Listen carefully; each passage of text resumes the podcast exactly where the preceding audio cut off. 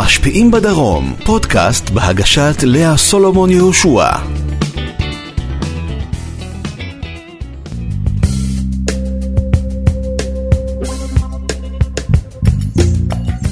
שלום לכל מאזיני רדיו דרום 95.897 FM. אנחנו כאן בתוכנית המשפיעים בדרום, תוכנית שבה אנחנו כל שבוע מארחים אישיות משפיעה. ראשית אני רוצה להודות לעורכת התוכנית שי סופר, בפיקוח הטכני יבגני גלזר ואני אפרת אלחדד אלגרבלי, ואיתנו באולפן נמצאות שתי נשים מאוד uh, חשובות.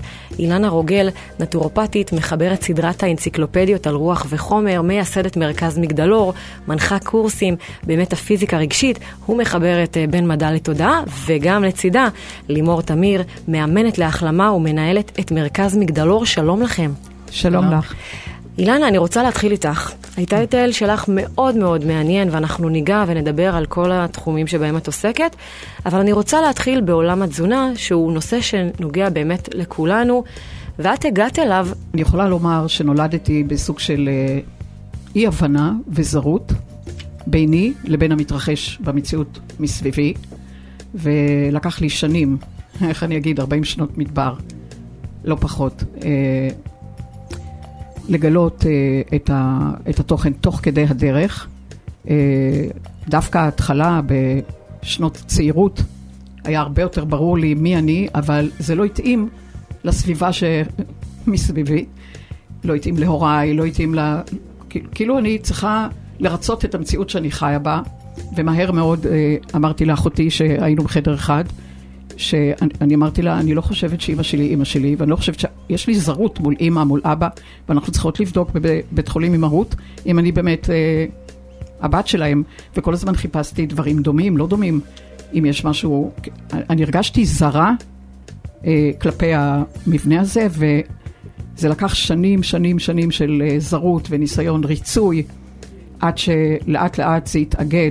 ואיך הסביבה? התאגד בעקבות, בין השאר, שאימי חלתה בסרטן השד, והסרטן השד היה אצלי אה, סמרטוט אדום מגיל צעיר, עוד שעוד לא דובר, אני בת 73, עוד לא דובר על סרטן השד, אז זה היה מחלות לב. Mm-hmm. וזה היה הפחד שלי, סרטן השד, עוד לא דובר על זה, ועוד לא היה בכתבות על זה, וזה ממש היה סוג של אה, התהות פנימי של פחד, פחד מהמחלה הזאת. ופתאום, ואימא שלי פחות מגיל 50, חולה בסרטן השד, ואז כאילו הכל תופס תאוצה, הסקרנות, מה ואיך, ואני הולכת לרופאים ואומרת, מה, מה אפשר לעשות? והם אומרים לי, אנחנו לא יודעים, מה מקור המחלה, ואיך זה, ומה זה, ואני הולכת, אה, ברור לי שאני הולכת לברר את זה בתוכי, את מה זה רעיון השד, מה זה רעיון ההנקה, מה זה רעיון היניקה, מה זה התוכן שאני מסתכלת על אמי ואני אומרת, בחיים היא לא נתנה לעצמה. היא נתנה לאבי, היא נתנה לסבי, היא נתנה לכולם, היא נתנה אה, אה, כאילו שד פרוץ לאחרים, אבל היא לא יודעה לתת לעצמה. וכן, אני כן אדבר, ששמה דפנה, והיא הייתה אמורה לתת דופן לעצמה, והיא לא. והדברים האלה היו ידועים לי באינטואיציה הרבה לפני שהם היו מבוררים בצורה לוגית. והתוכן הזה, מה אני מעניקה לעצמי ואיך אני מעניקה את עצמי, יצר את ההתאגדות אל המחקר באופן אה, ממשי, כדי לברר מה קורה פה, איך נוצרת מחלה, איך אה, היא באה לידי ביטוי, ואני מתבוננת בהתנדבות של אימי להראות לי את הרעיון של השד, של העמק, שלא יודע לה, להעמיק אל עצמי, וכולו פרוץ ל, לכל, ה, לכל הסביבה. ואיך אימא שלך בעצם הגיבה בעצם למה שאת... היא לא ידעה בכלל מה הולך אצלי. זה כאילו, אף פעם לא דובר ביני לבין המשפחה, זה כל הדיבור ביני לבין עצמי. ובאה בידי, אה, לידי ביטוי בתובנות פנימיות, בכתיבה, ניהלתי... איך מתחיל, איך מתחיל מחקר כזה, אילנה? איך מתחיל? זה, הבנו את העניין. הוא מתחיל מאפס, הוא מתחיל מההתחלה. כלומר, ברעיון, המחקר התחיל הרבה לפני התחלת המחקר. המחקר התחיל שאני יושבת בכיתה ומסתכלת על המורה שמראה משוואות בכימיה ואומר שזה שווה לזה, ואני אומרת, על מה הוא מדבר? זה בכלל לא שווה. אין פה שוויוניות בכלל. זה תדר אחר מימין ותדר אחר משמאל, והוא אומר שזה אותו דבר, ואחר כך אנחנו מקבלים בשיעורי בית ליצור השוואות משוואות, שזה וזה ניוטרל. ואני אומרת, אבל זה בכלל לא. זה תוכן אחר, זה תעודה אחרת, אבל אני שותקת. אני שותקת כדי לא לראות שונה. אני שותקת כדי לא לראות אינפנטילית. אני שותקת כדי לרצות תוכן, אבל לאט לאט אני מתנתקת מהתוכן שדורש ממני לכתוב דבר שאני מרגישה אחרת. וזו בעצם הזרות שהרגשת, שציינת בהתחלה? בלימודי התזונה נהגתי לכתוב שתי תזות. תזות אחת לפי המורה, או לפי המורה. למה הם מצפים שאני אענה. לרצות אותם. בוודאי. והתוכן השני, כולל עבודות שהייתי צריכה להציג על הלוח, אמרתי, זה בשביל המורים, וזה בשבילי, מהידיעות שלי. זה מהר מאוד הלך לתפניות שאני צריכה להביא את הרוח האינדיבידואלית, את הרוח הייחודית שמצויה בכל חלקיק, והיא נושבת בכיוון שלו. בכיוון האינדיבידואלי, בכיוון איך הוא מבין את המציאות, ולכן אי אפשר לבוא מבחוץ ולהגיד, זה בריא, זה לא בריא, זה בריא, זה לא בריא, למי? הנה, לימור רוצה לשאול איזה משהו. אני רוצה שתתני לנו דוגמה מהלימודים שלך בנטורופתיה, למשל, מה אמרו שבריא למחלה מסוימת, ואת מצאת... חבל על הזמן. תתני דוגמה. כחלק מהנטורופתיה, שאגב למדתי את הכפול, כי הייתי צריכה שני בתי ספר, אה, שני אה, מורים לפתולוגיה או לכל תוכן אחר, כי הייתי צריכה לבדוק איך אחד מציג את הדברים ואיך אחר או אחרת מציגה את הדברים. וזה היה מאוד מאוד מאוד שונה בהתבוננות, בין אם זה על הצמחים ובין אם על, על מחלות וכולי, זה היה מרתק לראות נקודות מבט, פבואות שונות ותפרשנויות שונות. אז אני אתן לך דוגמה שצפה עכשיו. אני זוכרת שלמדנו, ב... לומדים בין השאר אה, אה, תזונה על פי הרעיונות הסיניים, ובסינים יש יינג ויאנג, זכרי ונקבי, והמורה אה, מעמידה את הרחם בהיבט אך ורק נקבי, ואני אומרת, סליחה, הרחם לא יכולה להיות רק נקבית, כי הרחם אמנם מכילה תשעה חודשי הריון ברעיון, אמורה להכיל, אבל אם לא יהיה תוכן שמגדיר גם אלמנט זכרי שהוא פורץ, כלומר מנתק את חבל הטבור, אז הרחם לא תוכל ל- ל- ללדת, זה פשוט יישאר הריון נצחי. כלומר, אני אומרת, בכל תוכן יש זכרי ונקבי, נקבי וזכרי, יותר מזה או, או יותר מזה, אבל אין תוכן שהוא רק כזה או רק כזה. אה, גם ההורמונים הם סוג של מבוא משותף, והפיצול רק אחר כך לבית נקבי שמכיל קצת זכרי, וזכרי שמכיל קצת נקבי. כלומר, הרעיון ששום דבר לא מנותק משום דבר, וכמו שרואים היום, אה, גברים יכולים להגדיר בית נקבי בפעימת חיים, מלידה עד סוף החומר, כי הנשמה נצחית, ונשים יכולות להגדיר היבט זכרי, וזה צורת מחשבה, ואני אומרת, רגע, האיברים זה איך שאני מרגישה את הרחם, ברמת ההיריון, ברמת המיכל, אני מגדירה, אני מהווה מיכל בעבור נשמה אחרת, אז זה תוכן נגבי, כי אני מכילה אותה. אבל הרעיון שמגדיר לידה ופריצה וכולי, זה רעיון זכרי, כי הזכרי מנתק, פולט, פולט, פליטה, כמו זרע, והולך הלאה. כלומר, הבעתי את הרעיונות, הבעתי את כל הרעיונות מכאן לכאן. איך קיבלו את זה שם בבית ספר? אה, בדיוק, כי אמרת בהתחלה, הגישה שלך מאוד מאוד מעניינת. את דיברת שבהתחלה הצגת למורה את מה שהוא רוצה לשמוע ולראות ולקרוא, והיה לך את המחקרים שלך. נכון. בוא נגיד ככה, שאם המורה שלי עכשיו, שזה לפני הרבה הרבה מאוד שנים, אה, מקשיבה, אז ניתן לומר שהיא לא פסלה אותי. אוקיי. היא לא פסלה. מי לא פסלה? המורה, אה, שכאילו היה, היה ככה, היה תורים. יינג, איברים יינגים, כלומר ינקים וזכריים, ואיברים יינים, נקביים. כן. ואני פסלתי את זה על הסף, כי אמרתי, בכל רעיון יש גם את המנגד. כי זה כמו שהיום יודע שהוא יום בזכות הלילה, והלילה בזכות היום. ההיבט הנקבי יודע את עצמו בזכות ההיבט הניגודיות המשלימה, וככה זה היום והלילה והחושך והאור והכל מדובר על מזרח מערב ניגודיות משלימה וגם פה מדובר בניגודיות משלימה ואי אפשר ליצור לי טור שבשבילי למשל איברים מסוימים שהיא אומרת שהם כך בשבילי אז בעצם המרצים, אז בעצם המרצים התעניינו מהמחקרים שלך. אה, חלק כן, ול... וחלק לא. במשך השנים אבל uh, הסכמתי גם שלא יסכימו איתי. תראי, את היית מהחלוצות של התאמת התזונה באופן פרטני. נכון. וזה מאוד חריג בעולם המערבי. אה, לפחות בזמנו. בזמני, בזמן בדיוק. המדובר ב... לא פחדת שיתייחסו אלייך בצורה מזלזלת וישללו את כל מה שאת אומרת? את יודעת, יש איזה רגע, לך 40 שנות מדבר של זרות פנימית, יש איזה רגע שהוא אל חזור.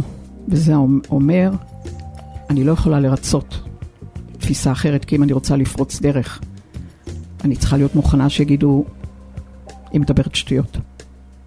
היא לא רצינית, או כל, כל מיני לואים, והיחידה שצריכה לקבל את עצמי, עם הכן, עם ההן, עם ההסכמה זה אני. והתוכן הזה בא ככה... זה לא קל. שילמת מחיר, אילנה. זה לא קל. ברור ששילמתי מחירים, אבל מצד שני, תחשב, תחשובנה, מה המחיר אחר? להמשיך עם הזרות? לכל דבר יש מחיר, גם להרגיש זרה בתוכי ולא שייכת, ושאני מדברת מפי תוכן שאני לא מאמינה בו, ואני רואה אותו אחרת, המחיר לרחחתי, הגעתי למצב שזה היה מחיר יותר כבד ליצור שלומות חיצוניים ולריב עם עצמי, מה שאולי יקבלו, לא יקבלו, יקבלו, לא יקבלו, אבל אני אקבל את עצמי. ואיזה תגובה? ההכרה הזאת, שאני יוצרת את הניקיון עם עצמי, גם אם אחר, אחרת, אחרים לא יקבלו אותי, זה בערך ה... אני מאוד מקווה שלאחרים ייקח פחות שנים לקבל את עצמם, אבל זה היה כבר אי אפשר יותר, זה כבר היה... כי גם זה גורם מחלה, התוכן שיוצר אה, אי בהירות כלפי עצמי, תת פעילות בלוטת התריס, כל תוכן שמגדיר זרימת דם לא נכונה, כי יש סוג של ריצוי, אם הלב שלי צריך לרצות לבבות אחרים, ואני לא מגדירה את הלב שלי בעבור עצמי, אז אני עלולה ליצור טרשת עורקים, או סתימות עורקים, או דום לב, כל דברים האלה. הלב שלי כבר לא יכל, לא יכול היה לצטט תוכן שהוא זר לו, מוזר לו, ולא שייך אליו. אה. ולכן כל מחיר היה מחיר הרבה יותר קל עדיף. מהמחיר כלפי עצמי. רציתי להגיד שהאמונה הזאת שלה בעצמה גרמה לה באמת לפרוץ את כל הקופסאות. והאנציקלופדיה על רוח וחומר היא אנציקלופדיה מטורפת שיצאה ב-2007, וגם הבסיס של הקמת מגדלור יותר מאוחר. אנחנו נדבר על זה גם אז אה, בהמשך. אילנה מן היא. באמת השראה לבן אדם שמאמין בעצמו ובדרכו, וכולם יגידו הפוך, ובסוף כולם יבואו ללמוד אצלו. איך, נר, איך נפרוץ דרך אם אנחנו רוצים אה, שכולם יסכימו איתנו? אז הייתי אומרת, אז תתבלטי עוד 200 שנה. קרה לך שאנשים ששללו אותך בתחילת דרכך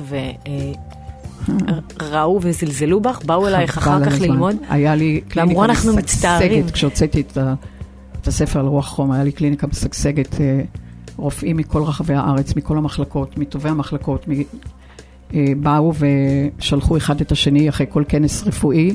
התייצבו אצלי הדוקטור ואשתו וילדיו וכך וכך, מפה לאוזן, מפה לאוזן.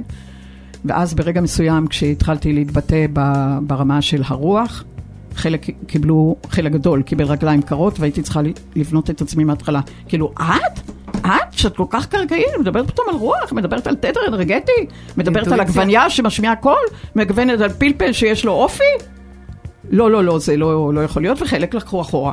אבל אז אני צריכה לעמוד בפני עצמי ולהגיד, האם אני הולכת אחורה, או אני הולכת קדימה. תראי, ולימים, את יודעת, אה, איך אומרים, ההיסטוריה הוכיחה את עצמה, אבל תראי, אם אני אגיע היום לקופת החולים, הרופא יכוון אותי למרשם אה, של כדורים, הוא- ואם אני אדבר איתו על אה, אולי איזה ממד רוחני שבעצם מקור הבעיה שלי, זה רוחני פיזי. הרוחניות יוצרת את הפיזי. אז יש מצב שהוא יזלזל בי וירשום לי מרשם לכדורים קודם כל אחרים. מותר לו, כי הוא לומד את התוכן. אם את מגיעה אליו, הוא מתייחס לסימפטום.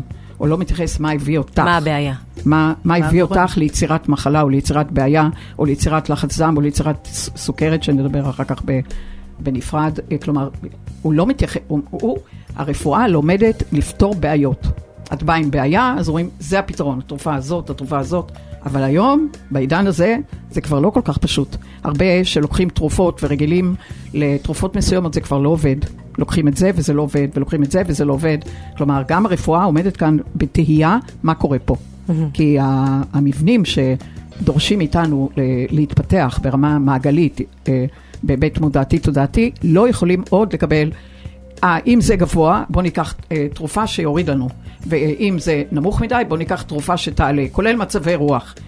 כלומר, חייבים לגשת אל מה היצירה שלי בתוכי, איזה תודעה לוקחת אותי למינוס, לפלוס ולמצבים של אז בעצם- ביניים. אז בעצם הגישה שלך, הזאת. אז הגישה שלך לא סותרת את הרפואה המערבית, לא. היא באה לחקור בעצם מאיפה זה המקור, הגיע, מה המקור. המקור לבעיות שלי, והן קשורות לממד רוחני פיזי. בוא נגיד ככה, אני מתייחסת לתוכן המודעתי התודעתי כרפואה במלוא מובן המילה. והיה ובן אדם לא מצליח, אז שישלים באמצעות הרפואה המערבית, אבל לא להפך. זה לא הרפואה המשלימה. השלם, המשלים, זה בהיבט מודעתי תודעתי. ההשלמה יכולה להשתמש גם בתרופות וגם בעזרה, אבל לא בלעדיי. כלומר, כמו שאנחנו אומרים, תוספי תזונה, זה תוספת לעצמי. אני חייבת לדעת איזה פרשנות מובילה אותי לב- ליותר, לפחות, ואיך אני יוצרת שיווי משקל דינמי, הרמוני ביני בחומר לבין עצמי הנשמתי. לכן אני מדברת בקורסים על חוזה נשמה, כולנו רשמנו חוזה. חוזה מה זה ש- בעצם חוזה נשמה? חוזה נשמה זה אומר שלא באנו לאיזשהו ריק שאין בו תנודות. כלומר, אנחנו לא ריקים מתוכן. ורואים יותר ויותר ילדים בני ארבע, שפתאום את רואה מישהו, מישהי, שרה כמו באופרה, ואת יודעת שהיא לא למדה את זה בגן, והיא לא למדה את זה ממורים, והיא פשוט מוציאה קול שאת אומרת, רגע, זה לא קול של בן ארבע, או לא אה, תוכן שקשור בכלל לגיל, כי הוא לא נלמד, לא בבית, לא בבית ספר ולא בגן הילדים. כלומר, התוכן הזה שיצא לי גם לפגוש אותו בתוכי, שאני מבינה יותר ממה שלמדתי, זה גם במהלך הדרך. זה לא מהחיים האלה. אני נתקלת בתוכן שאני, וואו, זה מוכר לי. כאילו, זה לאט לאט הזיכרון, הזיכרון הנשמתי בחומר אה, מתעורר, ואני אומר, אנחנו כולנו בני אדם שמגדירים מצד אחד חומר אבולוציוני, אבל היבט נשמתי נצחי. לכן יש חוזה, סוג של החלאה, בין הרוח לחומר, בין החומר לרוח, ואנחנו המנווטים את, ה, את המבנים האלה בתוכנו באמצעות חוזים עם הידוד פנימי, ועכשיו נראה אותנו מתנסים בחוזה שאנחנו יצרנו לעצמנו. תמיד בין אני בחומר לבין עצמי נשמתי. וזיוף, זיוף גורם למחלות. את חוזה הנשמה, הנשמה רושמת לפני שבן אדם מגיע לכדור הארץ, עם הרבה מאוד אופציות. ובכדור הארץ הרשות נתונה מה לממש מאותו נכון. חוזה. החוזה מדבר בכותרת שלו על התפתחות רגשית. זו הסיבה היחידה שאילנה אומרת שאנחנו מגיעים לכדור הארץ. עכשיו תביני, זה מאוד עמוק מה שאת אומרת. מאוד עמוק. הפוטנציאל של כל בן אדם, בת אדם, הוא אדיר. תחשבי שאת מכילה אין ספור רעיונות, אין ספור יכולות, כישורים, כישרונות, וילדים יודעים, יש להם חזון, יש להם חלום. כי זה מוכר להם, מוכר להם מה הם רוצים לעשות. את תשאלי ילדים, מה מה אתם רוצה רוצים להיות? והם יגידו לך חזונות וחלומות, ופתאום החיים הסיזיפיים, פתאום בן אדם מסתכל אחורה ואומר, זה לא מה שהבטחתי לי, זה לא החזון שלי, וכאילו הוא מפגר אחרי החזון, הוא מפגר אחרי החלום, וזה מרכז מגדלור. אנחנו מעוררים במרכז את החלומות, את החזונות, את הרצונות, את הפוטנציאלים. אנחנו, אה, באמת, המידעים האלה מאפשרים לעורר, וואו, זה מוכר לי, והביטוי אה, של אה, החלקיקים האלה, שיוצרים כמו זיקוקים ומעוררים, ומ- וזה יוצר כמו תוכן שמעורר תוכן של, שמעורר תוכן. אני מנסה, ל, אני מנסה אולי לחדד למאזינים שישאלו את עצמם, זה סוג של איזה מימוש עצמי או הגשמה עצמית, לשם לגמרי. אנחנו מכוונים? אני אגיד ככה, שזה מתחיל בזה שבן אדם צועד עם שלומות פנימיים, וכשהוא צועד עם שלומות פנימיים, זה לא מעניין אם יגידו, תקשיב, אתה מדבר שטויות, תקשיב, זה לא מקובל, כי הוא יודע שהוא בא לפרוץ דרך, ולכל אחד מאיתנו יש את התוכן שהוא רוצה לגלות, שהוא מעוניין להוביל, כי זה המפגש שלו עם מי הוא, עם מה הוא, שהוא יקבל את עצמו, הוא יסכים עם עצמו. ובפסוק אחד, שהוא הוא מגדיר את, ה, את, ה, את כל התוכן, ואהבת לרעך כמוך. זה שאתה רוצה להוביל אותך, לא אמור לפגוע באף אחד אחר, אתה לא אמור לקחת מאף אחר, פשוט תגלה את עצמך, כל הרקע עוזר לך לגלות מי אתה, הכל נועד בשבילך, הדשא, האטמוספירה, המים, הכל, בני אדם, המציאויות, הכל עוזר לך, ההורים שבחרת, אחיך, אה, חבריך, הכל עוזר לך לגלות את עצמך. תראי, עכשיו נגיד לצורך העניין, מאזינים ששומעים אותנו, אומרים, וואלה, אני אוהבת, אני, אני, מה שאני שומע נשמע לי אחלה, אבל אני נמצא כרגע, תראי, המשכנתה לוחצת, ויש לי גנים לילדים, ואני רוצה לממש את עצמי, ואני אוהבת את הגישה הזאת, נראה לי אחלה. מה עושים? אני, איך? אני רוצה כן. לענות פה. כן, אני. חושבת שבמרכז מגדלור נחשפים ל, באמת לחוזה נשמה, ואני אגיד באופן כללי, ההבנה במהלך הקורס שאני התסריטאית ואני הבמאית ואני גם השחקנית בסרט של החיים שלי, היא עושה את כל ההבדל. ואנשים שנכנסים לקורס גם כקורבנות, עשו לי, לקחו לי, שתו לי, עזבו אותי, נטשו אותי, לי. אשתי, אה. שדדו אותי, עקצו אותי.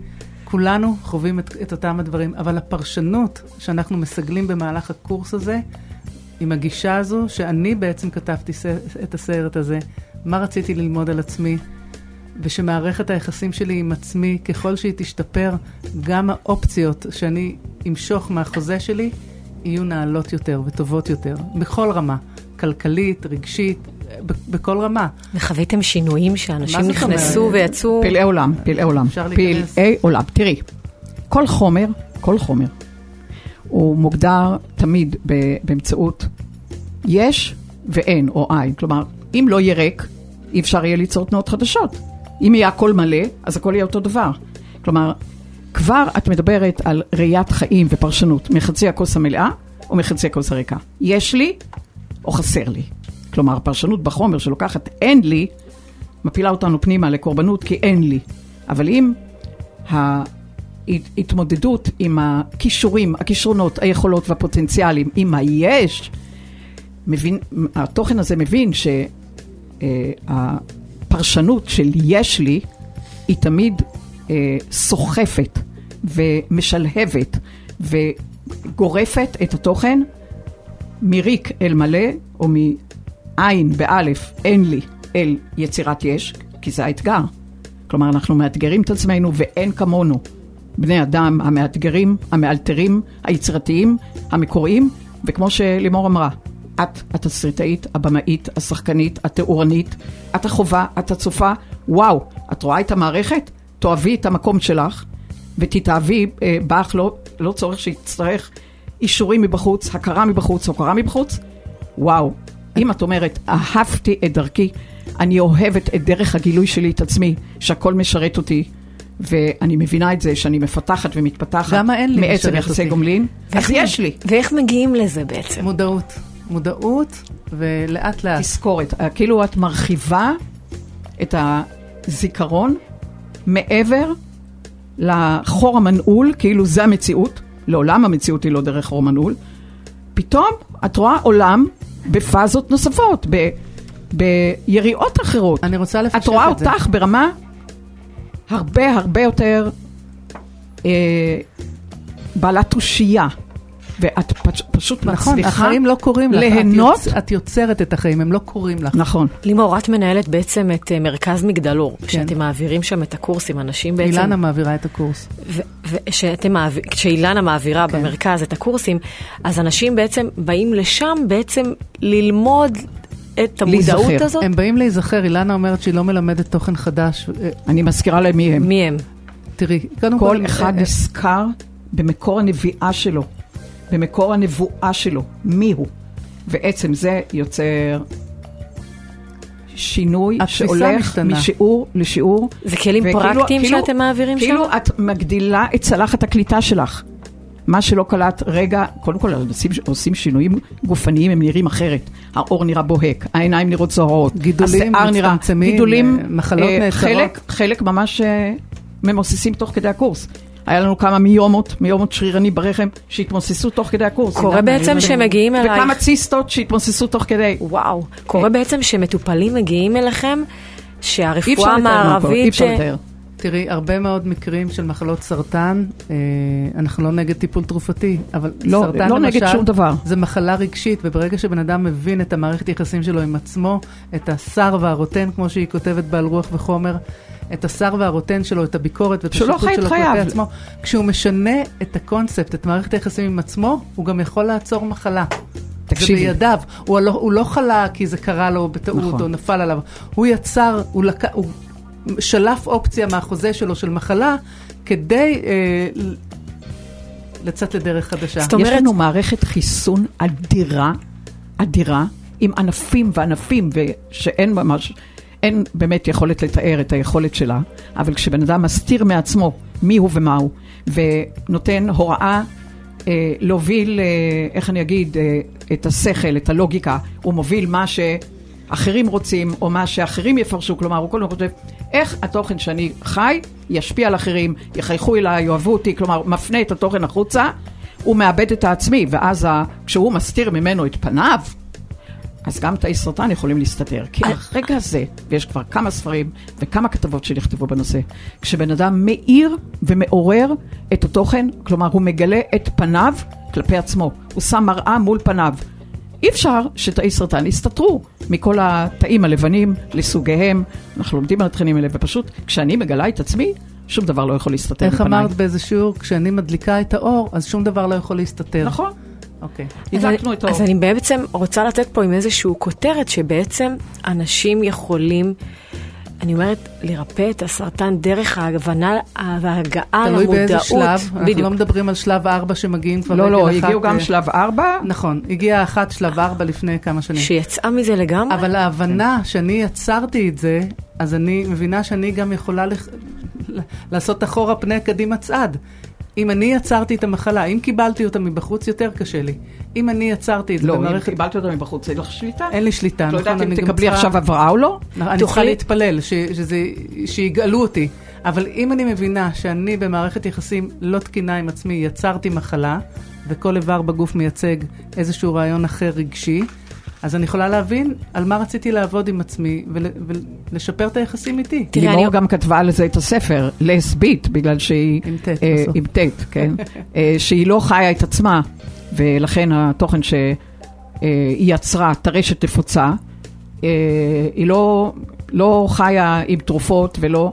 יש את הרעיון, אבל היא לא, היא לא, אה, היא לא אני אה, מנשימה אותו. זה מתאים לכל סוגי הבעיות בחיים, לצורך העניין, אני אתן תקשיבי, דוגמה. היה לנו כל המחלות, בעיה כולל... במציאת זוגיות, בעיית פוריות. הכל קשור למערכת יחסים בין אני בוודאי. בחומר לעצמי ברוח. יש לנו שני חלקים, אילנה אומרת נורא יפה, בן אדם זה א', אלוהות פלוס דם, החלק הרגשי והחלק הפיזי.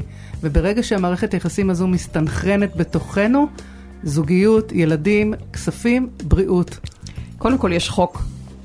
החוק הבסיסי בקיום וביקום הוא דומה, מושך דומה ומשלים. בן אדם שחי שפע, הוא ימגנט שפע.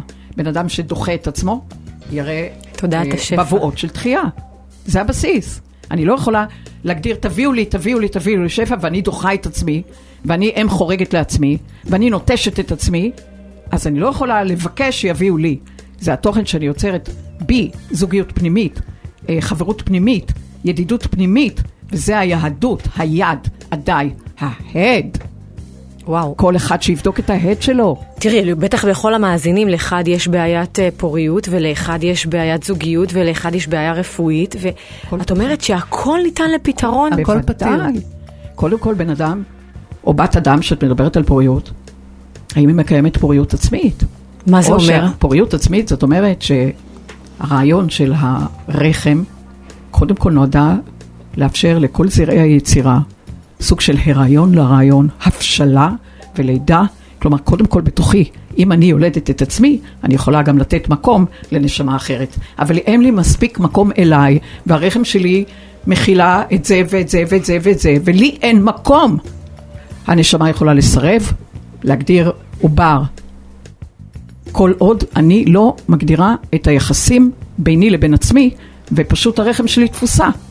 אני רוצה להגיד משהו בקורס הזה, אילנה, אני חושבת שאת עושה סדר גדול על מה זה אהבה עצמית, מה זה נטישה עצמית. כל המושגים האלה מתחילים להתמקם. מה זה אימהות פנימית? אימהות פנימית. כל המושגים האלה, אנשים נזכרים בהם, לומדים אותם, מתחילים ליישם בחיים שלהם, ואז המערכת מתחילה לנוע אחרת. אגב, זה לא רק אימהות ב- בין אישה לבין עצמה, גם זרעי יצירה אצל גבר, כל נושא האשכים, כל נושא זרעי היצירה, פרוסטטה. גם פר- פרוסטטה, כל התכנים האלה ברעיון, זה, יש לנו אה, DNA, גנום, שקוראים לו גנום מיטוכונדריאלי. המיטוכונדריה זה תוכן שיוצר אנרגיה מתוך, נתרם מתוך האם, מתוך הכרומוזומים של האם, לא מהאב, לא סתם, כדי שכל אחד יוכל להכיל את עצמו, להעניק לעצמו, להעניק את עצמו. ולכן הגנום הזה, שהוא יוצר את כל מטבעות האנרגיה, תלוי בנו. אנחנו מקבלים מהאם את התיבה, אבל מי שיוצר את האנרגיה, זה אנחנו, באמצעות אימהות פנימית, גם גבר, גם אישה, כי הרעיון הבסיסי של כולנו, מוצאו מאנרגיית אם אחת. את נוגעת הרבה אה, בנושא של אה, תדרים אנרגטיים של מאכלים. נכון. איך אדם יכול לדעת מה טוב לו ומה מזיק לו? אז קודם כל יש את האנציקלופדיה, להכיר שלכל אה, מבנה מזון, פרי, ירק וכולי, יש תמיד שני צד, צדים למטבע. אה, אז כשהוא קורא את עצמו והוא הוא מתנהג אל עצמו, לא אל אחרים, ברמה של המנגד, אל לא לאכול את אותו פריט, כי הוא, הוא, פשוט יאכיל את. החולשות. תתני דוגמה, תפוז אוקיי, למשל. בוא נקרא אה, תפוז. תפוז, הרעיון של תפוז, הרעיון הכתום ויצירה, הצבע הכתום, או. התדר הכתום, הוא יצירה יש מאין ומפ- שמפזז את המציאות ברמה אותנטית, ברמה אינסטינקטיבית as is. אבל בן אדם שלא מפזז את החיים, שהוא חמוץ ונחמץ אל עצמו, שלא ייגע בתפוז, כי הוא יגדיר עוד יותר החמצה ועוד יותר חמיצות, והוא ממש ירגיש שהוא חמוץ בתוכו אליו. אה, פלפל, פלפל, את רואה פלפל? את תראי מבנה של לב. ש, אה, שתי עליות, שני חדרים, לב. כשבן אדם לא עם הלב אליו, אלא הוא כל הזמן מחזר, אחי מי ייתן לו, ואם זכרו אותו, ואם, ואם, ואם, שימנע מפלפל, כי אם הוא... הלב לא יכול להגיע מבחוץ. אם את יוצרת קולטנים ללב שלך, אז את יכולה לאכול פלפל. כי אם לא, ידוע בתכנים, כל הירקות הסולניים, בכל תוכן יש בעד ונגד. לרעיון בעד ורעיון רעלני, כאילו, ב... ב... אבל יש- הרעיון המדליק, הרעיון יש המצמצם. עוד דרך כן, לימור. יותר פשוטה, גם למי שאין את האנציקלופדיה, יש לנו בטן, והיא מדברת, אילנה, את אומרת. נכון, רגע, רגע, אבל בוא, כזה בוא, או בוא. נעמיד דברים בסיסיים. זהו, באנציקלופדיה אני יכולה לדעת אוקיי, את זה? בוא- בוא, יש לך אה, בעצם חמישה כן, כרכים של גם- אנציקלופדיה. גם הרעיונות. הרעיונות צריכים להיפתח אל רעיונות אנרגטיים שבאים בתדרים שלהם מידי מזון. למשל, קודם כל הגוף שלנו מדבר באמצעות גזים, באמצעות קחקוח, באמצעות אה, הרבה מאוד אה, שלשולים, עצירויות, דלקות, כל הזמן הגוף מדבר, בואו נקשיב לו.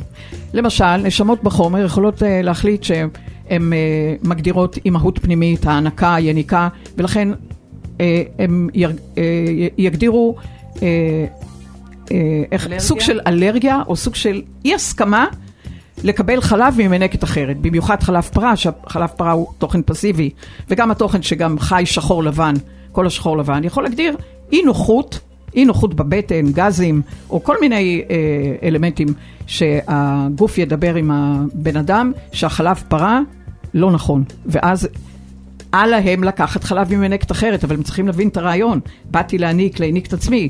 חלב עיזים למשל, העז היא הרבה יותר אינדיבידואלית מהפרה.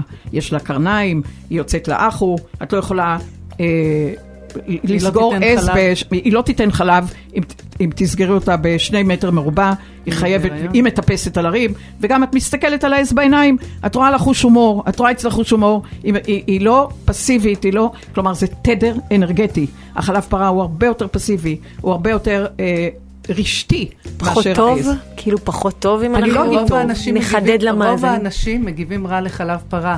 אילנה מדברת על הסיבות הרגשיות שהם מגיבים לזה רע, והם לא מודעים לזה.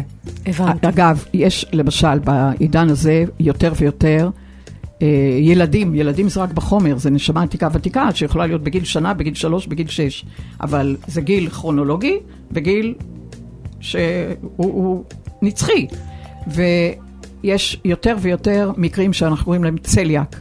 צליאק, כלומר חוסר סבילות לגלוטן. לחיטה, לשעורה, וזה הולך וגדל. כי בעידן הזה אנחנו מגדיר, אמורים להגדיר אינדיבידואל עצמאי, אינדיבידואל ייחודי, מתוך הבנה. כל איכות ילד? תורם לי. איך ילד יכול להגדיר את זה בגיל שנה? נשמה, אמרנו נשמה שמגיעה עם תוכנית. הגיעה עם תוכנית, נכון, ליצור אינדיבידואל, ואז- ליצור ספרציה מהסביבה קצת, להגדיר את עצמו. זה תדר שלא אם, יתאים לו. אם יש כבר להיות ש- רעיון אוקיי. שרוצה כבר בגיל ילדות, הוא יגדיר חוסר סבילות, הוא לא יקל, הוא לא יספוג, ומהר מאוד יגלו אצלו.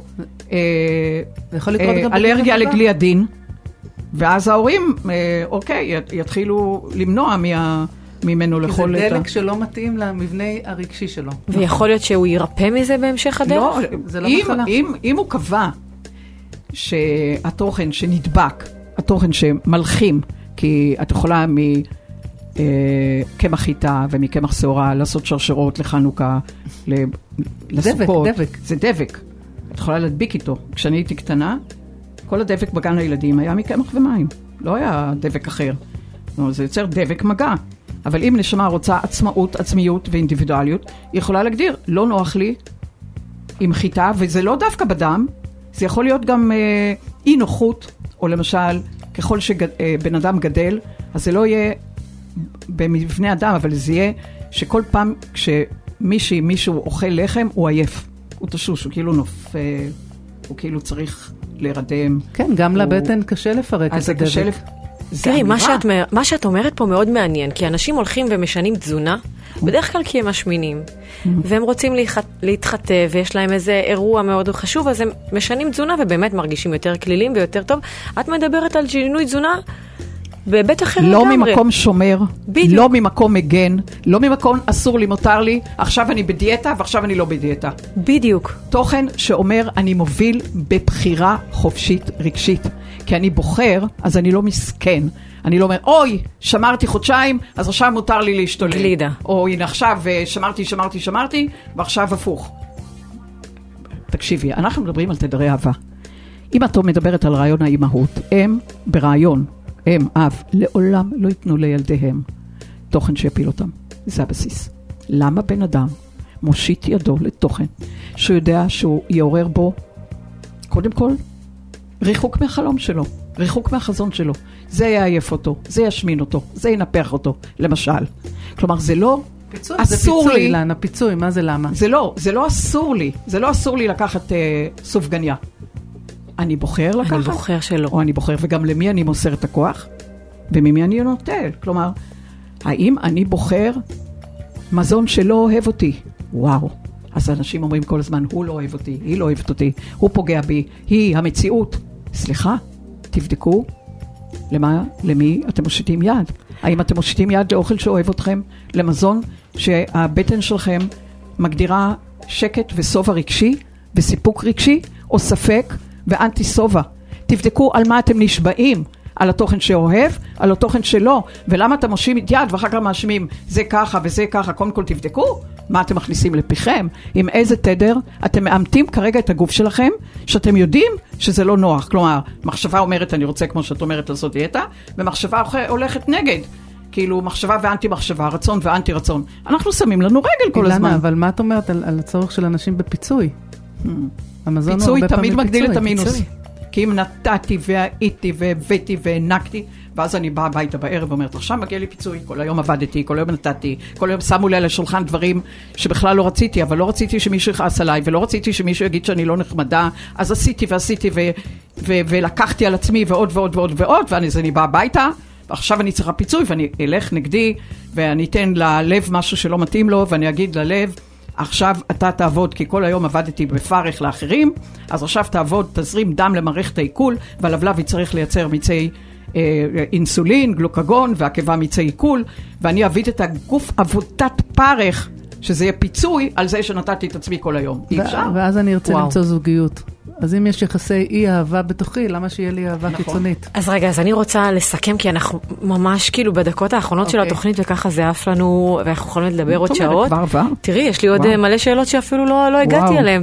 אה, אבל אני רוצה באמת לסכם, שבעצם בן אדם שרוצה עכשיו להתחיל שינוי, או מישהי שרוצה להתחיל שינוי, אומרת, אוקיי, אני הבנתי מהתוכנית שבאמת, ממה, ששמע, ממה ששמענו, שאולי עכשיו יש לי קושי, אני בת אה, 40 או 38 ומחפשת זוגיות ולא מצליחה ומאשימה את הסביבה וכולם לא טובים ואני... ובעצם אולי, רגע, רגע, אולי אני אתחבר לעצמי. אני אתחיל בשינוי תזונתי, שלא בהכרח אני לא צריכה להוריד במשקל, אני אשנה את התזונה שלי. נכון. אני אבוא לקורסים של מודעות, אני אתחיל לחקור את ההיבט הזה. הרוח. זה כוח משיכה אחר. ועוצמת אשנה לי את- התנתקות שונה לגמרי, כי אז הבן אדם בוחר ממה הוא מתנתק ומה הוא מושך אליו. ואז אני הבסיס. יכולה לשנות. אפרת. מאלף עד תף, מה כל אחד מאיתנו מושך אליו, וממה הוא אומר, אני מתנתק, כי זה לא אוהב אותי. הכל מתחיל באהבה, הכל אהבה.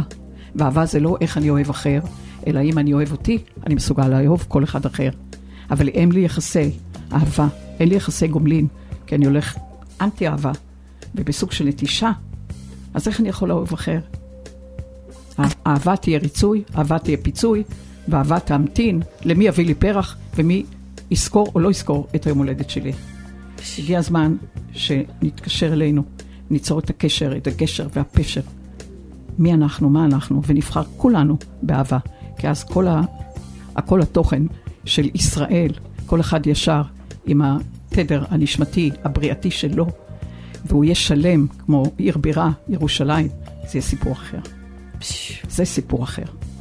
בא לי לסיים עם זה, את המשפט הזה, את התוכנית, ו... אבל אני רוצה עוד איזה שאלה ככה, את יודעת, מה היית רוצה שהמאזינים בעצם, אחרי שיחה כזאת, אחרי שעה ככה שדיברנו, עם איזה מסר היית רוצה שהמאזינים יצאו מפה?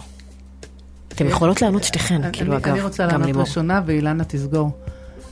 אה, שיש הרבה מעבר. כשאני הגעתי לאילנה פעם ראשונה, לא הבנתי הרבה ממה שהיא אמרה, אבל הבנתי שאני מאוד סקרנית, כי הכל היה נשמע לי כל כך מדויק, למרות שלא הבנתי את הטרמינולוגיה. אגב, אני יכולה לשאול שאלה אישית, למה הגעת אליה? כאילו, בגלל מאיפה? שחליתי בטרשת נפוצה, ואמרו לי שזו מחלה שאין לה ריפוי, ואני לא בן אדם שמוכן לקבל. מאחי- מרים ידיים ומקבל את הלא. אז שמעתי על, ה, על האישה הזאת בסביון, שיש לה איזושהי דרך, אז הלכתי לראות על מה היא מדברת.